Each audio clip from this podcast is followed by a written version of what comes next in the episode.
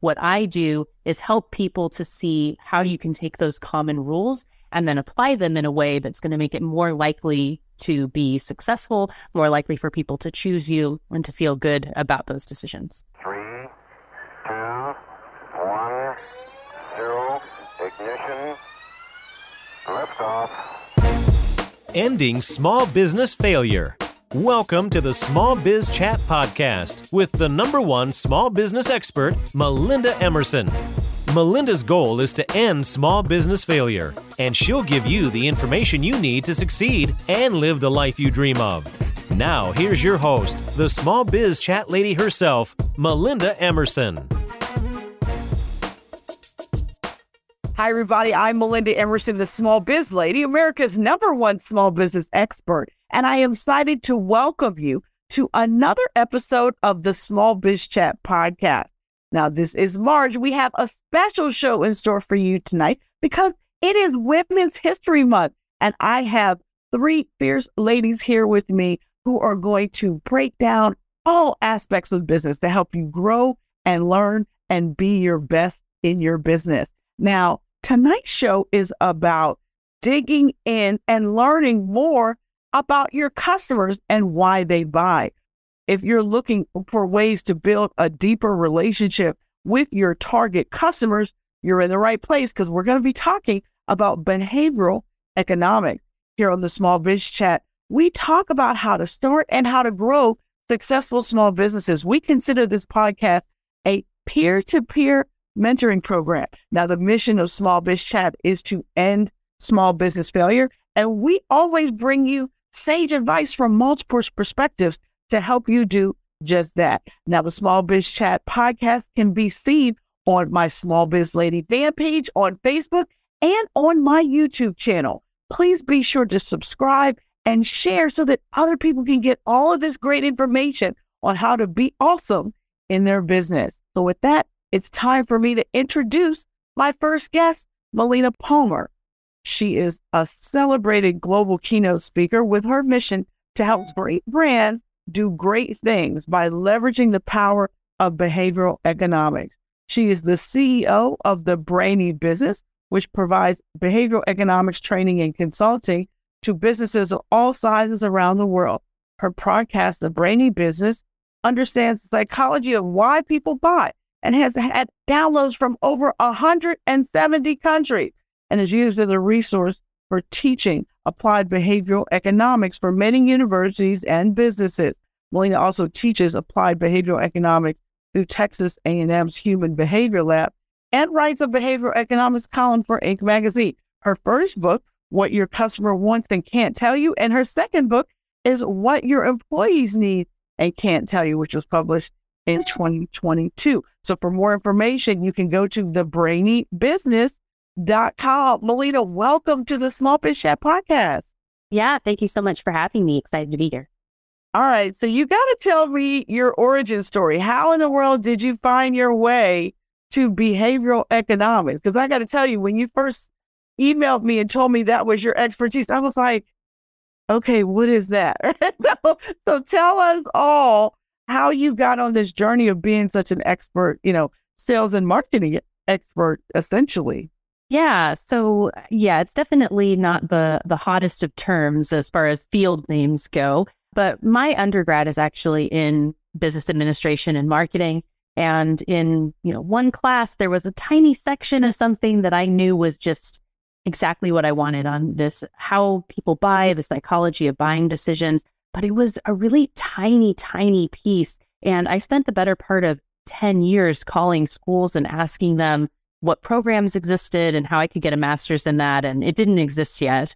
Uh, but after you know ten years of working in brand strategy and, and marketing consulting, uh, I found and was introduced to behavioral economics, which is essentially the psychology of why people buy. And that is then something I go in and apply. And because I was early into the field, especially on the applied side, it was a pretty academic space when I got in there, uh, being able to focus on how you actually use this stuff, the things that were so obvious to me, and how communicating better with other people's brains can help businesses just wasn't being talked about anywhere. So that, you know, I said, why not me? And ended up rebranding my whole company and launching the podcast, and, and it's all kind of jumped off from there. So you explained to us what behavioral economics is, but let's get into this deeper, because I always thought that there there's emotional buyers and there's logic buyers. And so, but based on behavioral economics, you're saying, uh-uh, it's your subconscious that's making all these decisions. And so talk to us about how your research, does it does it rebuff this myth of, of, of emotional buyers, or is that just another layer to it? It's actually mostly on that more emotional level. But if we take a step back and learn a little bit about how the brain actually makes decision, how it works, is think about your brain like a person riding an elephant. You have that logical, conscious rider, knows where it's going, has a plan where we want to go. We know what's up, uh, but you're kind of at the mercy of that subconscious elephant. And if it wants to sit down or run in another direction, uh, you kind of have to go where the elephant wants to take you. And that is that subconscious, which does the bulk of our buying. The actual, uh, every person makes an average of thirty-five thousand decisions every single day, which is crazy when we think about it. But the bulk of those are done subconsciously by that elephant. And we would like to think that it's making those decisions using full logic all the time, but it really has to make the bulk of those decisions on habit and predictability. That's why we love the status quo. That subconscious brain likes to know what's going to come next, what's most likely to work. And so those rules that the subconscious uses is what behavioral economics is built upon. What I do is help people to see how you can take those common rules and then apply them in a way that's going to make it more likely to be successful, more likely for people to choose you and to feel good about those decisions. Love it. So what is it different for B to B versus B to C, depending on, you know, because do corporate buyers use their subconscious mind, or is it a little bit more complicated than that? Yeah, it's at the end of the day, we're still dealing with people making decisions in those uh, departments. And so if you were to say, you know, you're selling cloud-based computing software, you need, you have a new system that you're trying to get a team to move over to. We've anybody who's done that type of selling, uh, you've been in those meetings and the executive team is on board and the management likes it and the pricing is right and everybody loves it. And then there's somebody that's, you know, deep, deep into the department that doesn't like the idea of using that system and says, oh, I'm not going to move, not going to do that. And it derails everything. And it's because of a status quo bias, loss aversion, or maybe even just the way the information was presented to them, the frame that was used for it. And so understanding the people, even when it's billion dollar decisions, we are still, you know, the elephants making those decisions uh, for the bulk of it. So what made you get interested in consumer behavior? Was it just because you were working with a lot of consumer brands? You know, I Like I said, it was in that uh, undergrad timing. So it was before I even, you know, got in and started into that space. I think I've always been interested in why people do things and been a pretty natural questioner. And so being able to look at something and go, that's weird, but I wonder why that is. And so that's something that people don't do enough anymore. And when we understand more about the habits and the way that our brains make decisions, we kind of just go through the motions a lot of the time and don't even realize it. And so if we can invest a little bit more time in being thoughtful, we can be more thoughtful about everything, but you can be a little bit more thoughtful about, why did I open that email and delete this other one? Why did that LinkedIn request feel super spammy? And uh, why was this other one something I was interested in opening? Why was that article interesting and not that one? And hey, as a small business owner, what does my stuff look like? Because it's funny, we kind of forget that we're human when we start to be communicating, and when we're in work mode, the stuff we write is often really weird and not something that would compel us to buy at all. And it's because of that, you know, elephant rider problem. I get it. So you talk about in one of your series that it's not about the cookie. Now, what does that mean? Yes. So this is my framework for pricing strategy and for change management. And just the really quick is, you know, imagine we're walking down the street, having a great conversation, and all of a sudden there's this amazing scent that comes down the street. And we're still talking now, but kind of distracted by what this is and where it is. and more like cartoon characters now with our noses pulling us down the road. And it's sweet and salty. We realize it's cookies baking. We're so excited. And we see there's a line and, and they say you can get a free sample and buy three, get one free. And you know, before we know it, we both walk out of there with eating a cookie and an undisclosed amount in a bank for later. And in another version, if we're walking down the street, same conversation, someone shoves a flyer in our face and says, oh, today only I have cookies and, and they're on sale. And if you only pay for three of them, if you buy four, and, you know, here's a sample. And you go, ugh, that guy, gross, get out of here. You know, we were having such a good conversation. How rude is he? And by the time you see the line and smell the cookies, you know, you're writing a Yelp review about how terrible their practices are. So in this point, we know it's not about the cookie. You know, we're definitely buying in the first case, we're not in the other. It's also not about the price, right? It could have been three dollar cookies the first time around and fifty cent cookies in the other. And it was more the stuff that happened before the price had more of an impact on the decisions we made. And all the same things happened as well, but they were in a different order. So understanding what's happening in the brain is part of that framework and presenting it in the right order. Like it. All right. So I know a lot of times you help brands with par- pricing, and there's this rule, you know, those of us that do internet marketing, you know, you never put a zero after something. You always want to use a seven or a nine, or some people say you need to use a five at the end of the number. You know, does that really matter? So the good news is it doesn't really matter, as is uh, saying there. So we can kind of let go of feeling that stress of picking the perfect number. The big decision that you would want to make is to determine if you want your brand or your product or whatever it is that you're putting out there to be associated with being a deal or a bargain or a value space, in which case rounding down is a really good strategy. And then, you know, nine seven five, you know, pick what works well for you. If you don't want that, and you want to be more of a, if you're a luxury item, if you're something people are buying as a gift uh, or something that's more of that splurge, you can be on that whole number. And it's better to do that. It's like people don't typically like to buy discount wine, uh, you know, when you're looking at things like that. So, you know, ending in a zero or a one or a two, something that's rounding up can be something where it feels better and doesn't have that uh, discount connotation if that's not what you want. All right, last question before the break. What is the one word that increases sales by thirty-eight percent? And what concept is at play here?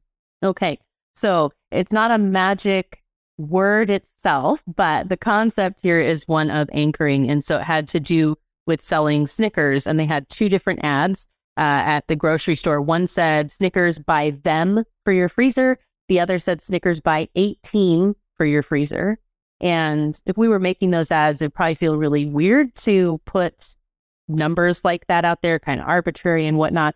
But the number eighteen, because it set a high anchor in the brain, ended up increasing the sales by thirty-eight percent because of the way that we interpret, where them is kind of a fancy word for zero in this case, and we're not necessarily going to buy. And eighteen, we say, whoa, I'm way better than everybody else. I don't need eighteen. I'll just get six. Very, very interesting. Well, when we come back, we're going to talk more with Melina Palmer about behavioral economics. Stay with us. Are you ready to become a boss? Hi, I'm Melinda Emerson, Small Biz Lady. Click the button below and take my free boss quiz.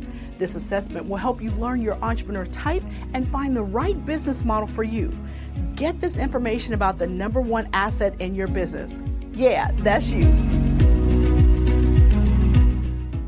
Welcome back, everybody, to the Small Biz Chat Podcast. I'm Melinda Emerson, Small Biz Lady, your host, and we are talking about how to figure out what your customers want and can't tell you with Melina Palmer. All right, Melina, tell us, what are the top five wording mistakes that small businesses make when they're writing copy or producing ads? Yeah, so I've broken this into five categories, uh, which would be being too boring, too much, too vague, too confusing, and too literal. So a couple of those are pretty quick to explain and understand. If your messaging is boring and long, it's hard to get people to buy. And if ge- in general, if you're asking yourself, is there too much here? Uh, the answer is yes. So you can pretty much always cut something. It's good to go in and look at. Uh, my favorite example about not being boring is cotton candy grapes, looking at something super commoditized and being able to make it feel fun and that people are charging a lot more for and excited to pay for. You know, that's a really good example. So the next grouping that comes up with this is where we look at being vague and confusing. And it's really amazing how often websites, ads, emails uh, are missing a call to action. So if you're going to be putting a bunch of work uh, into having someone, like they have to think about what they're supposed to do, we don't really get it, they're going to be bailing out on that. So what you want to look at is if you can only do one thing, if this piece of communication is only going to get one thing done, what is the most important thing? And then put all the eggs in that basket to make it so it's really clear and compelling for someone to take action on whatever that is. So the last piece is being too literal. And what I mean by that is we like to give really specific information and it feels like we need to communicate really tiny details. Like people are going to go look it up and they're going to know we didn't say everything exactly right, or something's been hanging out for a long time. So in this example, my there's a nail salon by my house, which I go to now. But uh, years and years ago, uh, they had this big sign out front that said Best in the South Sound two thousand nine, two thousand ten, two thousand eleven. And that's all fine and dandy if it was two thousand twelve, but it was two thousand seventeen. And so this message, which should have been good and compelling, actually made my brain kind of go, "Ee, you know, what happened? What's what's gone downhill for these last six years?" So if you instead reframe that to just say Best in the Sound, South Sound three years in a row, it's now a very compelling message when it's not quite so specific. Now, in your book, you talk about behavioral baking. What does that mean for business? Yeah. So when you think about applying all of this, it's easy to feel a little bit overwhelmed as I'm talking about so many concepts and things going on in the brain. And want to have you think about applying it in the same way as if you were going to, you know, be a professional baker, if you wanted to start baking. Uh, you probably need to know what the ingredients do. Uh, so because sugar, flour, butter, eggs, they can be combined in many different ways to create all sorts of different things. And you need to know what you want to make. And you're probably going to follow some sort of a recipe. You're not just throwing everything in a bowl and hoping it becomes brownies at the end of the day. And if you are, you know, good luck. Uh, but instead, we also would never say as you start baking, you know, if you make a cake and it's kind of soupy or something's off, you're not going to say, oh, you know, I tried baking once. It's not real. It didn't work, because that's ridiculous. But we do that with work stuff all the time, right? Like I tried Instagram and I didn't go viral. That's not a real thing, right? It seems silly, but but we feel that way. So with implementing and testing out these concepts, you want to start with some simple recipes that are kind of tried and tri- uh, tried and tested. I have some in my books uh, that you're able to go in and start to work with. And then from there, uh, maybe you can spice things up with a little bit more, but it's about small tests, little things, a tiny reframe, you know, how'd that work? And look at it more of a long-term investment in the the testing of behavioral economics instead of a one and done fix all. Good advice. It's like people giving up on love, right? It's like you get your heart broken once and you're like, I'll never love again. I mean, it's, it's like people behave that way about stuff in business too. And, you know, the thing is, is that you got to test and you got to test some more. That's really how this works. All right. Last question for you. What is the best business advice you've ever received? I would say my favorite piece of advice, I was working in an advertising agency just out of college, and the woman who was the receptionist and also ran the books, it was a small agency, and she had said to me, Melina, you are worth the hourly rate that we're charging for you. Whatever that is, know that somebody picked that for you, and that is the number that you are worth, and don't ever shy away from that, you know, and you're worth even more. But w- it's hard in small business uh, sometimes, and especially, you know, being just out of college, and it was a number that was higher than I would be paying for anything at that time. Uh, so to have that confidence in the pricing, I think was really a great piece of advice. I love it. I love it. Thank you so much, Melina, for your valuable insight. It was very helpful. Thank you all for joining me for this episode of the Small Biz Chat podcast. If you're ready to grow your business, and you're looking to use email marketing, head over to Small Biz Lady University. I've got a great six-week online course that'll put you in the right direction and start closing more sales right away. All right. I want to leave you all with this. You never lose in business. Either you win or you learn. I thank you for joining us, everybody. God bless.